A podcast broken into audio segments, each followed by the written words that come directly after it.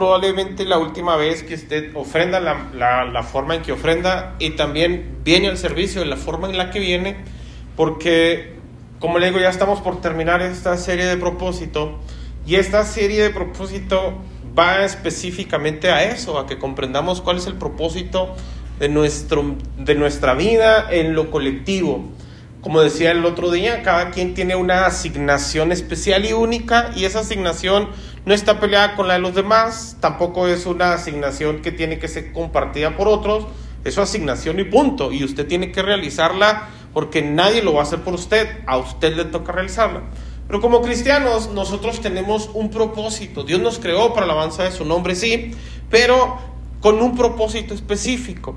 Y ya hablábamos algunos temas y el día de hoy vamos a tocar un tema que le puse como título Todos somos sacerdotes. Esta es parte, la primera parte de dos, no voy a alcanzar a terminarla y no me quiero tampoco ir demasiado rápido, porque sí quisiera que de todas las predicaciones que Dios me ha permitido compartirles, esta sea una de las predicaciones que usted realmente analice, comprenda, entienda y sobre todas las cosas lo practique. Esta primera parte viene siendo como una introducción y el domingo, si Dios quiere, la concluimos junto con el tema completo de la serie Propósito. Para los que no vinieron el domingo y para los que sí, voy a tratar de hilar el tema del domingo con el de hoy, porque el tema del domingo veíamos en el tema de nosotros y vosotros, vimos que cuando no se tiene la visión correcta del propósito de Dios en nuestras vidas, pues nos inclinaremos a centrarnos nosotros a centrar la historia en nosotros y en el calendario y en la cosmovisión de Dios, nosotros lo vamos a tratar de desplazarlo. En lugar de que Dios sea el centro de todo, nos colocamos nosotros en el centro de todo. Eso es en algunos casos. Pero hay otras personas que en el centro de su vida tienen otras cosas que no es Dios y que tampoco es su vida. Y a eso se llama idolatría. Algunas personas idolatran su trabajo, algunas personas idolatran a sus hijos, algunas personas idolatran a sus esposos, a sus cónyuges, otras personas idolatran sus talentos, lo cual eso también está mal. Pero hay algunas personas que lamentablemente pues tienen este comportamiento narcisista, egoísta y se centran en ellos como el como el centro de, atención de toda la historia y nada más buscan su bienestar, su satisfacción, nada más buscan lo que a ellos les conviene, nada más se preocupan por lo personal y lo demás no interesa. Y eso es peligroso porque fíjese que si esa persona es capaz de desplazar a Dios del centro de la historia, pues será capaz de desplazar a medio mundo. ¿Me explico? Entonces, no es lo que Dios quiere para nuestras vidas. Nosotros, como lo decíamos el domingo, no somos el protagonista de la historia, solamente somos actores de reparto en la historia de Dios. La Biblia de eso habla y eso deja súper claro que nosotros no podemos bajo ninguna circunstancia desplazar a Dios del lugar que le corresponde. Naturalmente eso de desplazar a Dios pues solamente es un decir porque es imposible hacerlo. Dios no deja su trono Dios no cede su control, Dios no cede su voluntad. Simple y sencillamente que deja de insistir con nosotros. Cuando usted por alguna razón una y otra vez persiste en el mismo comportamiento, Dios desiste. Y yo el otro día hablaba con una hermana y le comentaba nada menos eso, que uno de mis trabajos como pastor es predicar, enseñar, aconsejar, visitar, exhortar, pero también en casos muy lamentables es, consolar. ¿Por qué? Porque eso es lo mismo que Dios hace en nuestras vidas. En la historia de la humanidad, Dios se la ha pasado enseñándonos, ¿cierto? Dios se la ha pasado dándonos oportunidades, se ha pasado dándonos consejos, en ocasiones nos exhorta, nos jala como que de la oreja y nos llama un poquito la atención y nos dice, no es por ahí, no seas terco, no seas cabezón, hasta que llega un punto en el que pues ya nos abandona que nosotros hagamos lo que nosotros queremos hacer y cuando ya sufrimos entonces vuelve a aparecer Dios en nuestras vidas y nos consuela. Ahora, hay dos maneras de aprender en la vida, por obediencia y por experiencia. Pero el problema es que la mayoría de los que estamos aquí somos duros para aprender por la obediencia, no se nos da muy natural. Y por eso poníamos el ejemplo de los apóstoles, estas personas que Dios escogió, el Señor Jesucristo las escogió de manera personal y aún así, de que, a pesar de que el Señor Jesucristo las escogió, que el Señor Jesucristo los discipuló, Yo le quiero preguntar a usted, ¿habrá mejor maestro en la historia de la humanidad que el mismo Jesús? Nadie. Y aún así, ni a Jesús en muchas ocasiones le hacían caso. Fíjese lo que son las cosas, lo veíamos un poquito el domingo. El Señor Jesucristo estuvo con la iglesia o con los discípulos y, y, los apóstoles en un lapso aproximado de tres años y medio. Pero en cuanto el Señor Jesucristo muere, todos se dispersan. Así como que pareciera que todo lo aprendido, no lo aprendieron. ¿Me explico? Y el Señor Jesucristo resucitó y al resucitar después de los 40 días que anduvo aquí en, el, en, la tierra, pues aparte de lo que andaba haciendo es recogiendo otra vez o juntando otra vez a sus ovejas. Él lo hizo porque él lo profetizó, dijo, será herido el pastor y las ovejas serán dispersas, y así sucedió tal cual. Y eso es una terrible historia que se repite constantemente en nosotros como personas, porque no sé por qué razón nosotros nos creemos más listos y más inteligentes que Dios, a pesar de que Dios en muchas ocasiones viene y nos dice las cosas. Pero la ventaja que tenemos hasta ahorita es que si nosotros estamos aquí es porque Dios aún tiene paciencia para con nosotros. Tal vez usted dice, no, pastor, yo estoy aquí porque yo decidí venir hoy, porque yo, yo lo puse en el calendario, porque yo lo taché en el almanaque y yo dije, hoy llueva, truene, relampague, voy a estar en la iglesia. Te tengo una mala noticia, tú estás aquí porque Dios te trajo. Porque Dios, vuelvo a repetir, es el centro de la historia, no tú. Aunque en ocasiones nosotros nos comportamos como si fuéramos el centro en nuestra historia. Bueno, pues como ya vimos nosotros, Dios está en el control total de la iglesia. Y si Dios no estuviera en el control de la iglesia, pues no evitaría que la iglesia haga muchas distinciones, como lo veíamos en la clase anterior, de entre unos y otros. Pues en, ese, en ese caso es cuando Dios interviene. Y cuando Dios interviene a nuestras vidas, interviene con la intención de corregirnos y cambiar el rumbo. Por eso todos los que estamos aquí le llamamos a nuestra vida conversión. ¿Cierto? Por eso decimos, ya me convertí. ¿Cuál es la conversión? Lo hemos explicado, es cuando usted cambia de curso, esa es una conversión. Bueno, pues Dios aparece en nuestras vidas para corregir nuestra vida. Y aparece en nuestras vidas para corregirnos porque nos ama, porque quiere cambiar el curso de nuestra vida, quiere volvernos a centrar, quiere volvernos a dirigir, quiere volvernos a enfocar, quiere volvernos a encauzar porque todavía Dios tiene cuidado de nuestras vidas y por eso quiere corregirnos, porque si no eres corregido, eres renovado, te remueven. Si no eres corregido, vas a ser removido. Y yo no creo que usted quiera, porque yo no lo quiero como pastor, que Dios lo remueva a usted.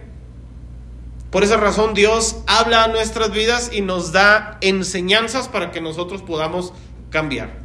Recuerda que explicaba un poquito de acerca de cómo nosotros no podíamos culpar el comportamiento de los judíos, que ellos se creían o se creen todavía el centro en la historia de la historia de Dios, como si ellos fueran la razón por la cual Cristo vino, con el Señor Jesucristo vino al mundo. No los podemos culpar porque han sido adoctrinados durante años y años. Ya han pasado casi dos mil años o pasaban más de dos mil años antes de que Cristo viniera y ellos tenían esa idea. Por esa razón no los pudiéramos nosotros culpar y creo que hasta los podemos comprender. ¿Por qué los podemos comprender? Porque se parecen mucho a nosotros. ¿Cómo se parecen a nosotros? Porque nosotros cuando practicamos cotidianamente ciertas cosas se vuelven parte de nuestra vida. Aunque no es tu vida, pero tus hábitos te definen. ¿Me explico? Tal vez no es parte de tu vida cierto comportamiento o tal vez no es tu vida, pero como lo repites constantemente se convierte en un hábito en ti. Y hay hábitos que son buenos, pero hay hábitos que lamentablemente son muy malos hábitos. Ejemplo, el trabajo. El trabajo es un buen hábito, ¿están de acuerdo? Ahora, ¿por qué nosotros trabajamos? Porque aparte de que tenemos la necesidad de trabajar, por eso lo hacemos, Trabajamos porque tenemos hambre, porque tenemos que comer, porque tenemos que vestir, porque tenemos que alimentarnos. Es un hábito que hemos desarrollado tal vez algunos de muchos años atrás, pero a lo mejor es un hábito que no todas las personas desarrollan. Ejemplo, ¿han visto personas que piden dinero en las calles?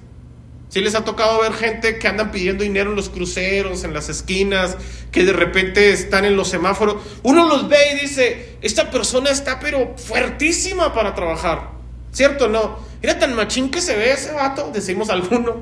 Hombre, esta señora sería buena para que lavara casa ajena, para que trapeara, para que hiciera comida. Y fíjese lo que sucede. Sucede que hay personas que ven ese mismo comportamiento y dicen, Este hombre es bueno para trabajar, mira, tiene el cuerpo, tiene el tamaño, tiene, se ve que tiene la fuerza para hacerlo. Voy a ofrecerle un empleo. Y se acerca una persona de esas que piden dinero en la calle y le dice, oye, ¿no te gustaría trabajar? ¿Sabe qué sucede con esas personas? Se ofenden. ¿Cierto o no? ¿Por qué se ofenden? Porque para ellos se les volvió un hábito hacer lo que hacen. Mire, tristemente, el otro día eh, me tocó ir a la central camionera a llevar a mi suegra y cuando estábamos dando vuelta en un semáforo vimos a una señora que la señora traía a un niño cargando, tenía otro niño acostado y otro niño ya andaba pidiendo dinero en los, en los cruceros. Y le digo, oiga, fíjese que no tiene ni diferencia de un año cada niño, o sea, tendrán cuatro, tres, dos, y el que andaba cargando, dice mi suegra, y muy probablemente traiga otro adentro. y sabe qué, esos niños van a crecer así. Entonces, para ellos decirles, oye, trabaja, sería como ofenderlos. ¿Por qué? Porque no conocen otro estilo de vida. ¿Me explico no? No conocen otro estilo porque desde niños están acostumbrados que la comida la consiguen pidiendo, que la ropa la consiguen pidiendo, que las monedas se consiguen extendiendo la mano y pidiéndolas. Por esa razón se les vuelve una costumbre. Bueno, Dios aparece en la intersección de nuestras vidas y nos dice que nosotros somos nuevas criaturas que ese pecado que algunas personas vienen arrastrando, aunque lo has hecho muchas veces, aunque ya es un hábito mal arraigado en tu vida, Dios dice, eso no te define, no es eso lo que tú eres. Tal vez pienses que te vas a morir en pecado, pero puedes cambiar. Porque yo tengo un plan distinto para tu vida. Y cuando llega eso a nuestras vidas, nosotros de momento no lo comprendemos porque no conocemos otro estilo de vida. Toda la vida hemos vivido así. Toda la vida hemos repetido ese mismo patrón, pero Cristo aparece en la intersección de nuestras vidas para romper las cadenas. Antes nosotros no lo comprendíamos muy bien, pero ahora que ya tenemos un tiempo en Cristo, hemos alcanzado a comprender algunos detalles y aún a pesar de que estamos caminando en el Señor, todavía algunos batallamos, como que damos un paso hacia adelante y dos hacia atrás como que no es muy fácil eh, avanzar. ¿Por qué? Porque venimos arrastrando ciertos hábitos en nuestras vidas que nos están lastimando, nos están hiriendo y ese tipo de pecados cada vez que los volvemos a repetir o ese comportamiento cada vez que lo volvemos a tener terminan por lastimarnos y herirnos y desanimarnos a pesar de todo. Decimos, ya no vale la pena, ¿para qué voy a la iglesia? Ya fallé otra vez, ya lo volví a hacer, ya, lo volví a, ya la volví a regar, ya volvía a cometer este error. Y por eso el domingo poníamos el ejemplo del apóstol Pedro. Y decía que un personaje tan interesante como el apóstol Pedro, una de las columnas de la iglesia, cometía unas embarradotas, pero terribles. Y lo ponía de ejemplo para que nosotros comprendiéramos que no trata la historia de Pedro, no trata la historia del apóstol Pablo, tampoco trata la historia de fulanito de tal, de alguno de los que estén sentados aquí. Es la historia de Dios que que quiere transformar nuestras vidas. ¿Me siguen hasta aquí? Ahora, como hay prácticas que están muy arraigadas y son muy difíciles de quitar, se pueden hacer con la guianza y con la llenura del Espíritu Santo. Entonces, Dios viene a nuestras vidas y lo primero que hace el Señor es perdonar tus pecados. ¿Por qué te perdona? Porque Dios comprende que nosotros nos hacíamos en la ignorancia. No conocíamos otro estilo de vida, no conocíamos otra forma de ser, no sabíamos que se podía vivir de una manera diferente. Y como Jesús nos ama de un amor tan espectacular, no le importó tu pecado, no le importó tu falta, no le importó tu falla, y aún así en tu condición de pecado vino a morir por ti.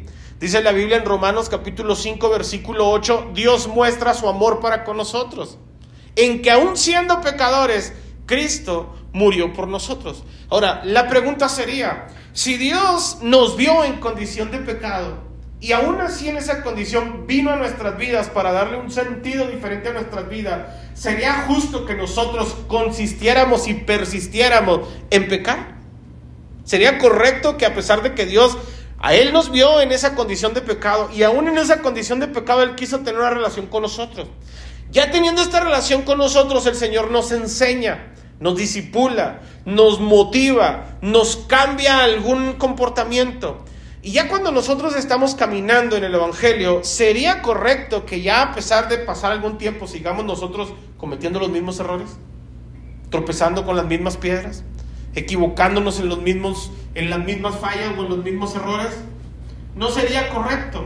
Mas sin embargo, Dios comprende que no es tan fácil en ocasiones el cambio. A algunos les sucede de la noche a la mañana y a otros tarda un poquito más.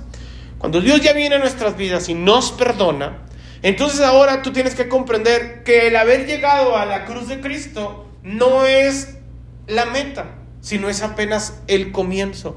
Dios se fijó en ti y ahora quiere enseñarte lo que verdaderamente te depara la vida. El apóstol Pablo, el apóstol Pedro lo comprendió. Dice la Biblia en 1 de Pedro capítulo 1, versículo 13 en adelante, nueva traducción viviente, por favor. 1 de Pedro 1, 13.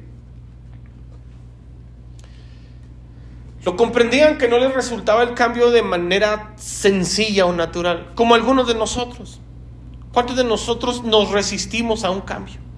¿Cuántos de nosotros nos resistimos a cambios, incluso hasta cambios sencillos, como cambiar de un teléfono a otro? Como cambiar de un carro a otro? Como cambiar de una casa a otra? No es muy fácil para muchas personas los cambios, mas sin embargo el cambio es algo constante en nuestras vidas. Primera de Pedro capítulo 1 versículo 13. Dice, así que preparen su mente para actuar y ejerciten el control propio Pongan toda su esperanza en la salvación inmerecida que recibirán cuando Jesucristo sea revelado al mundo. Por lo tanto, vivan como hijos obedientes de Dios. No vuelvan atrás a su vieja manera de vivir con el fin de satisfacer sus propios deseos. Antes lo hacían por ignorancia. ¿Cuántos reconocen hasta aquí que antes pecábamos porque éramos ignorantes? Pues todo el mundo lo hace. Pues todo el mundo va. Todo mundo baila, todo mundo tiene otra mujer, todo mundo pistea, todo mundo fuma, todo mundo roba. Es lo natural, pensamos algunos, y muy probablemente lo hacíamos por ignorancia. Pero qué terrible es cuando ya nosotros, conociéndolo, lo hacemos. ¿Cómo le llamas a eso? ¿Cómo justificas una conducta de esa, de esa magnitud? Pero ahora sean santos en todo lo que hagan, tal como Dios, quien los eligió, es santo. Pues las escrituras dicen, sean santos porque yo soy santo. Recuerden que el Padre Celestial a quienes ustedes oran no tiene favoritos. Él los juzgará o los recompensará según lo que hagan. Así que tienen que vivir con un reverente temor de Él durante su estadía aquí como residentes temporales. ¿A cuántos les da gusto saber que Dios no tiene favoritos? Veíamos el domingo que los judíos se sienten los favoritos de Dios. Pero la Biblia dice, el apóstol Pedro era uno de esos que creía que él era de los favoritos, por eso decía, nosotros. ¿Se acuerdan?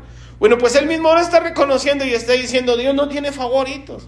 Pero tampoco dice el Señor en su palabra que eh, Él recompensará a cada persona según lo que hagan. Es aquí donde yo les digo, en ocasiones el trabajo es enseñar, predicar, visitar, aconsejar. Pero tú vas a vivir de acuerdo a lo que quieras vivir y de acuerdo a lo que quieras hacer. Vas a tomar las decisiones que te dé gana tomar. Dice el versículo 18, pues ustedes saben que Dios pagó un rescate para salvarlos de la vida vacía que heredaron de sus antepasados. No fue pagado con oro ni plata, las cuales pierden su valor, sino que fue con la preciosa sangre de Cristo, el Cordero de Dios, que no tiene pecado ni mancha. Lo que el apóstol Pedro está diciendo, está reconociendo, es comprensible la forma en la que viven, es comprensible la manera en la que se conducen. No conocen otro comportamiento porque lo adquirieron, lo heredaron. Así vivieron sus antepasados en el pasado, así se los heredaron a ustedes y es natural que así vivan ahora ustedes. Pero les tengo una noticia, dice el apóstol Pedro, hasta aquí. Hay patrones en la vida, se lo he explicado en otra ocasión. Si usted viene de un buen patrón, los patrones son que si yo digo 2, 4, 6, 8, usted sabe que siguen ese patrón, ¿cierto o no? 10, 12, 14, lo mismo que sigo 5, 10, 15, 20, usted sabe cuál es el patrón que sigue. ¿Me siguen hasta aquí, sí o no? ¿Por qué? Porque son patrones. Pues si nosotros venimos de un antepasado, nuestros abuelos o nuestros tatarabuelos que nos educaron de tal manera, Ellos a una vez educaron a nuestros abuelos, nuestros abuelos a su vez educaron a nuestros padres, nuestros padres a su vez nos educan a nosotros.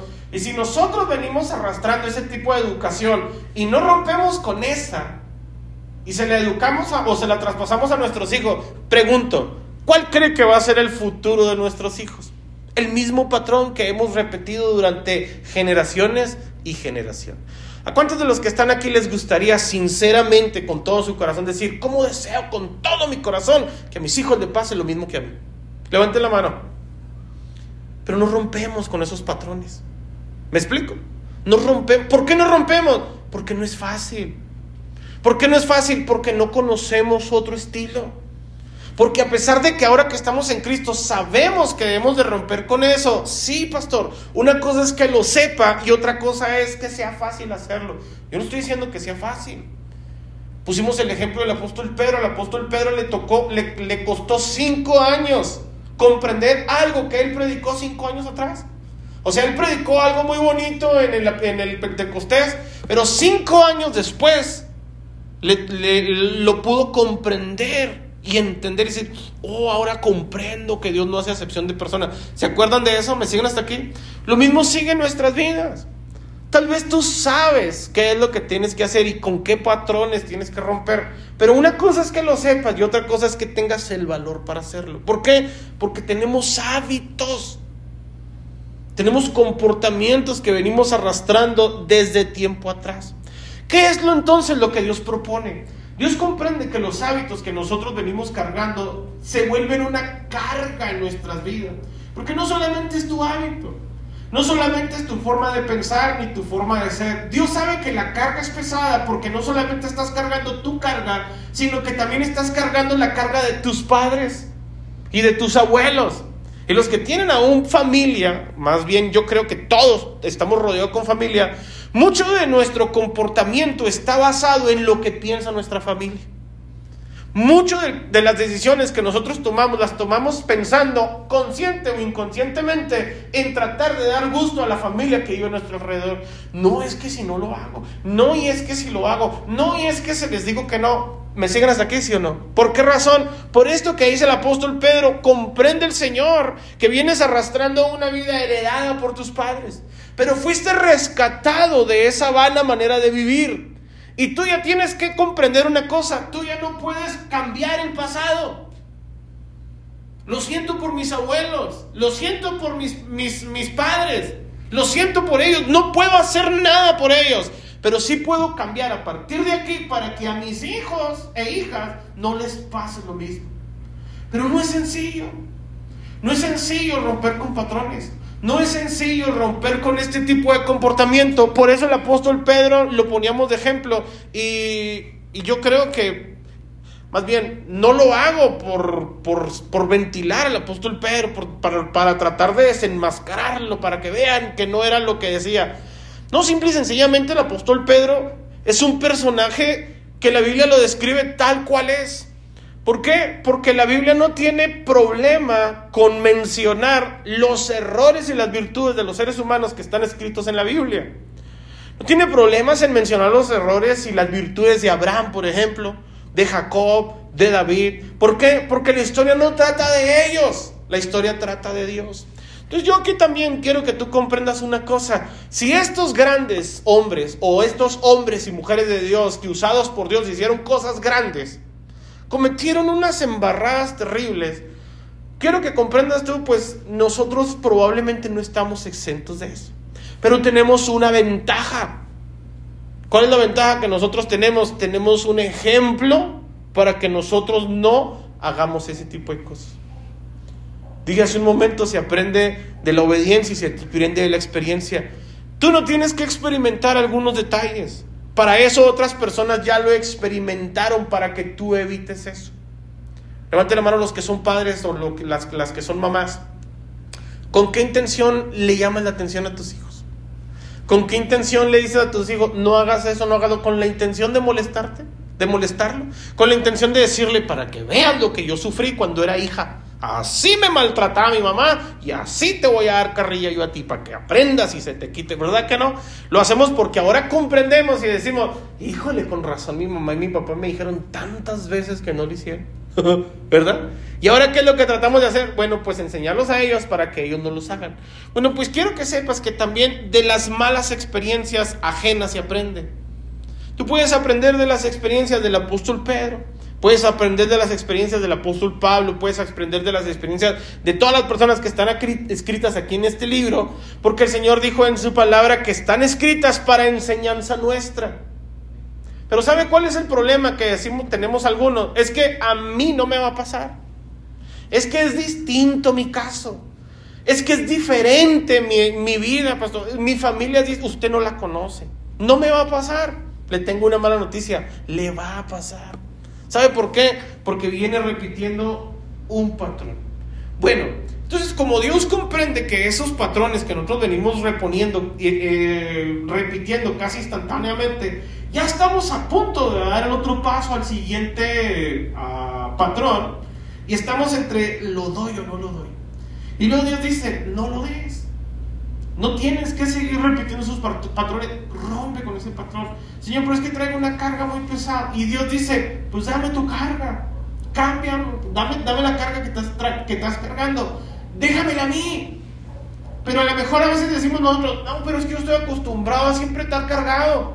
Y si no estoy cargado, no me acostumbraría a vivir ligeramente. Y dice el Señor, ok, entonces intercambiemos la carga. Dame tu carga y yo te pongo mi carga. Por eso dice el Señor, llevad mi, mirad que mi carga, mi, mi yugo es fácil y ligera mi carga. Pero ese es precisamente el problema que tenemos algunos de nosotros. Nos, nos, nos libramos o nos liberamos en un culto, nos liberamos en una reunión rendimos nuestra vida a Cristo en un culto de barrio probablemente y, hicimos una oración y pedimos perdón por nuestros pecados y ese día salimos libres, pero dejamos tal nuestra carga. Pero como seguimos, como salimos libres de este lugar, llevamos espacio para cargarnos con nuevas cosas. Cuando Dios dice, entonces intercambiemos la carga. Dame tu carga y yo te cargo con la mía. ¿Qué es lo que entonces está tratando de hacer el Señor en nuestras vidas? Dios está diciendo, ok, de aquí en adelante, borrón y cuenta nueva. Ya lo pasado, pasado. Segunda a los Corintios 5, 17. De modo que si alguno está en Cristo, nueva criatura. ¿Están de acuerdo? Ahora, si, si eres una nueva criatura, tienes que comprender que ahora tienes una nueva asignación. Y si tienes una nueva asignación, entonces tienes que comprenderla. ¿Cuál es mi asignación? La asignación que Dios nos quiere dar a todos los que estamos aquí, el Señor lo viene enseñando desde tiempos atrás. Observe lo que dice la Biblia en Isaías capítulo 43, versículo 16, nueva versión internacional. Isaías 43, 16. ¿Cuántos tienen frío? Levanten la mano. Nadie. Estamos bien. Isaías 43, versículo 16, nueva versión internacional. Así dice el Señor, el que abrió un camino en el mar una senda a través de las aguas impetuosas.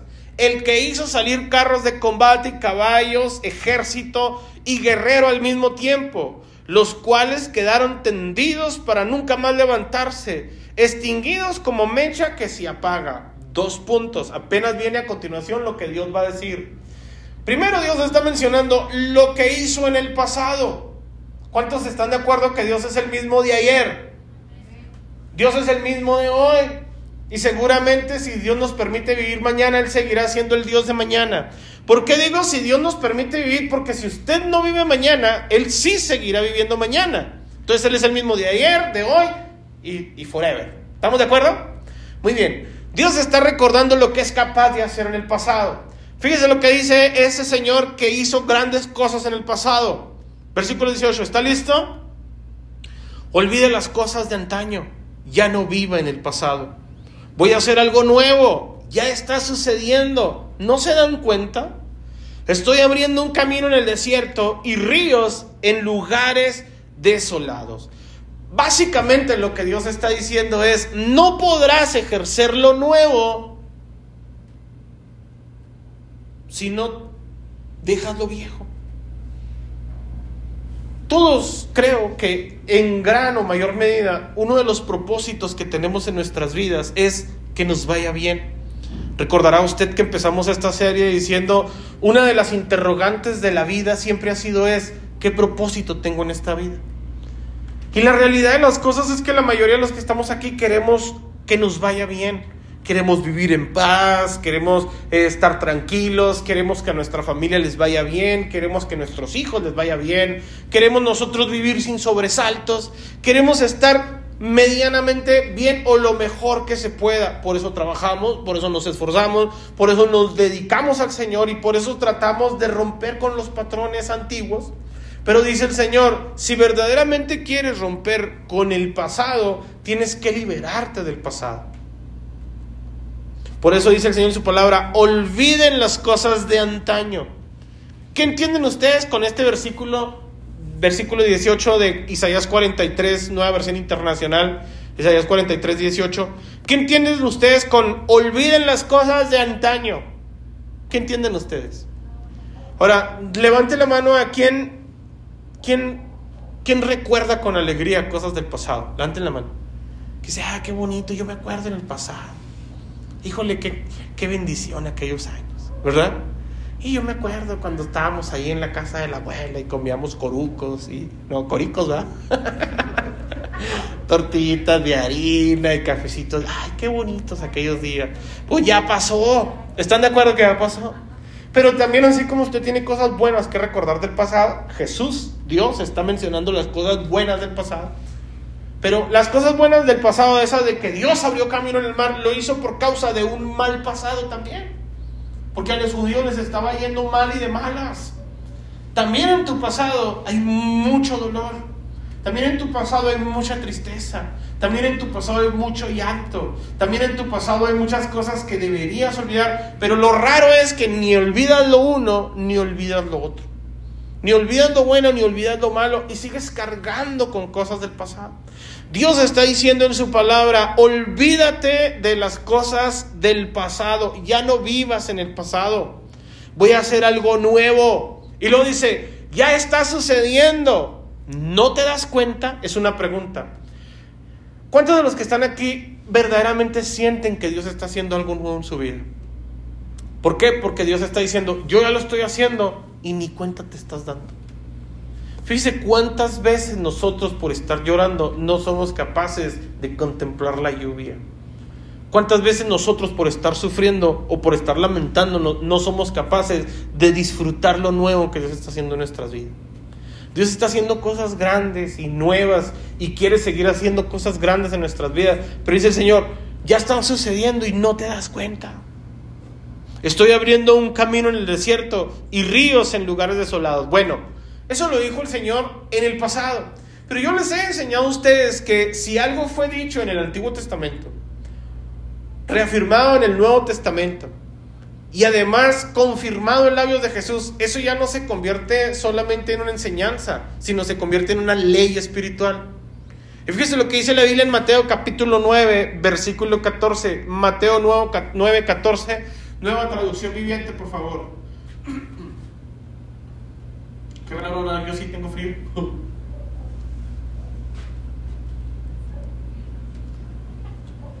Con razón estoy pregunta y pregunta. Mateo 9, 14, nueva traducción viviente.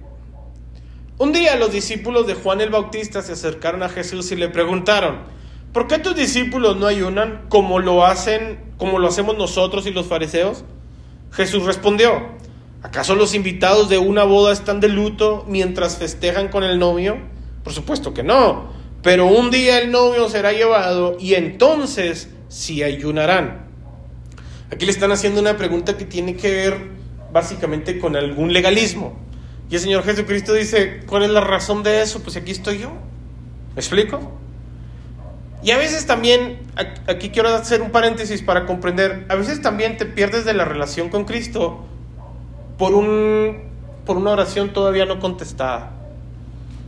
Te pierdes de tu, de tu relación con Cristo por un pecado no confesado.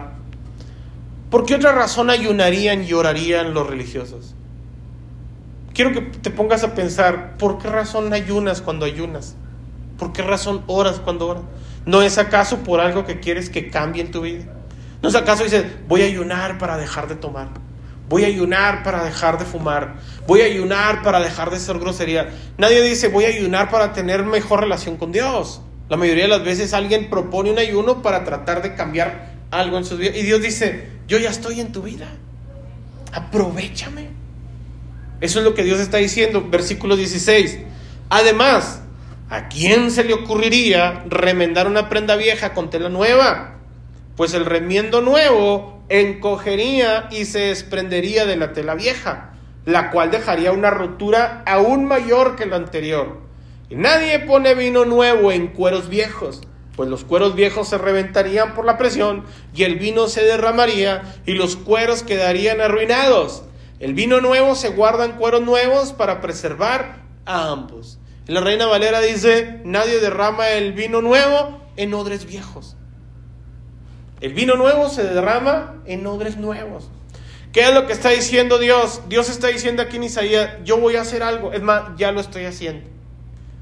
Pero tú no lo puedes percibir o a lo mejor no lo puedes recibir porque todavía tienes comportamiento del pasado. Porque todavía tienes una conducta que te ancla a tu vida anterior. ¿Por qué razón en ocasiones no disfrutas el culto como, lo como deberías disfrutarlo?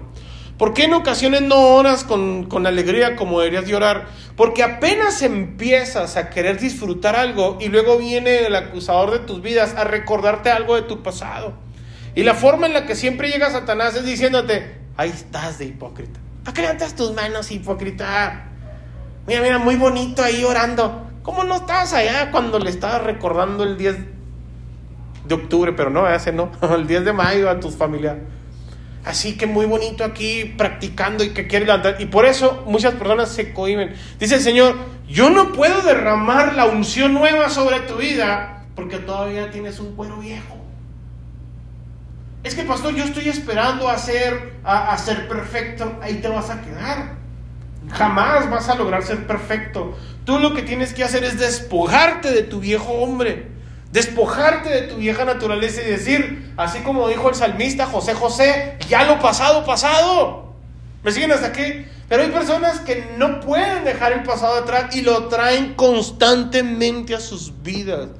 Dios ya te perdonó.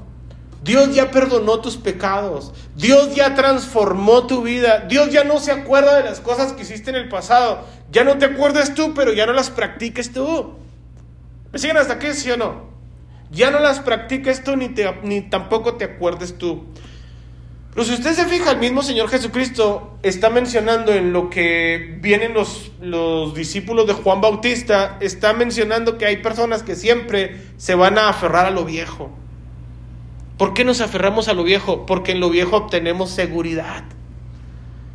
Hay un dicho que dice, más vale eh, malo conocido, ¿no? Que nuevo por conocer. ¿Va que sí?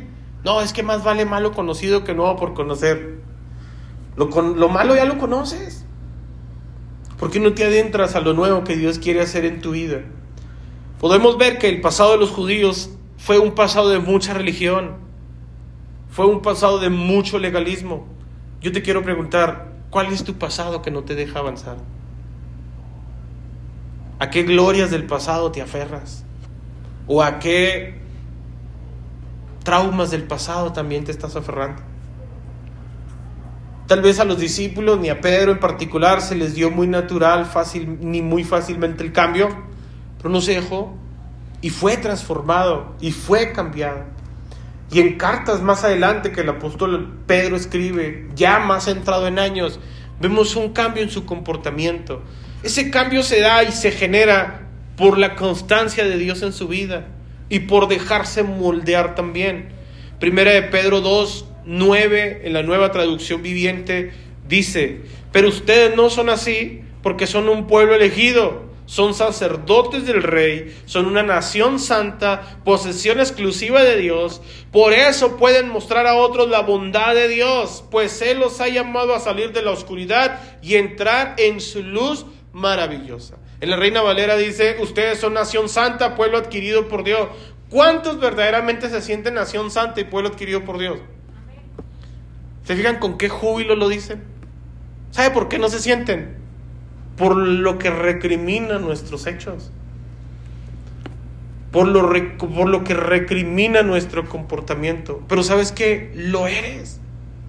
Eso es lo que el apóstol Pedro tardó en comprender y decir, híjole, si yo hubiese comprendido en cuanto Cristo ascendió al cielo que yo soy distinto, que soy una nueva criatura, que soy una nación diferente, que soy un sacerdote del Dios Altísimo, que fui anunciado, que fui llamado para anunciar la luz y no la oscuridad, mi vida sería otra.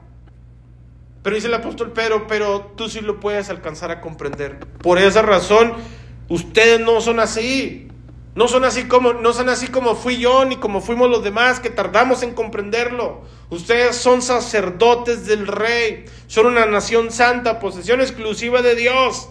Versículo 10. Antes no tenían identidad como pueblo, ahora son pueblo de Dios. Fíjese que ya no está diciendo gentiles ni perrillos, ahora nos está haciendo parte de la familia de Dios, como dice la Biblia en Efesios capítulo 2, versículo 19. Ya no eres extranjero, ya no eres advenedizo, eres un conciudadano de los santos y miembro de la familia de Dios. Pero ¿sabes por qué no puedes vivirlo todavía? Porque te aferras al pasado. Y es que si somos justos y honestos, el pasado es difícil de cambiar. Le dijo Simba al, al chango ese, el pasado duele, sí duele. Por esa razón nos aferramos mucho al pasado. Dice el apóstol Pedro, antes no recibieron misericordia, ahora han recibido la misericordia de Dios. Y aquí el apóstol Pedro está dejando de ver dos cosas bien importantes. La primera, tú ya eres perdonado, pero también eres un sacerdote. Y por eso el tema de hoy se llama Eres un sacerdote, primera parte. Ya llegamos al punto al que quería llegar. Tal vez muchos de los que están aquí no lo sepan, tal vez algunos ni idea tienen, o tal vez algunos tienen una ligera sospecha porque a lo mejor son muy buenos para leer, pero si usted es de las personas que en alguna ocasión de su vida ha leído teología, hay una frase icónica de Benjamin Franklin Parker conocido en el bajo mundo como el tío Ben. Un gran poder conlleva una gran responsabilidad. Tú eres un sacerdote del Dios Altísimo. ¿Lo crees o no? Para los que lo creen, tú tienes una responsabilidad muy grande. ¿Te gustaría saber cuál es la responsabilidad que tienes ahora en este mundo? ¿Les gustaría saber? Dígame amén, sí o no. No falta el domingo.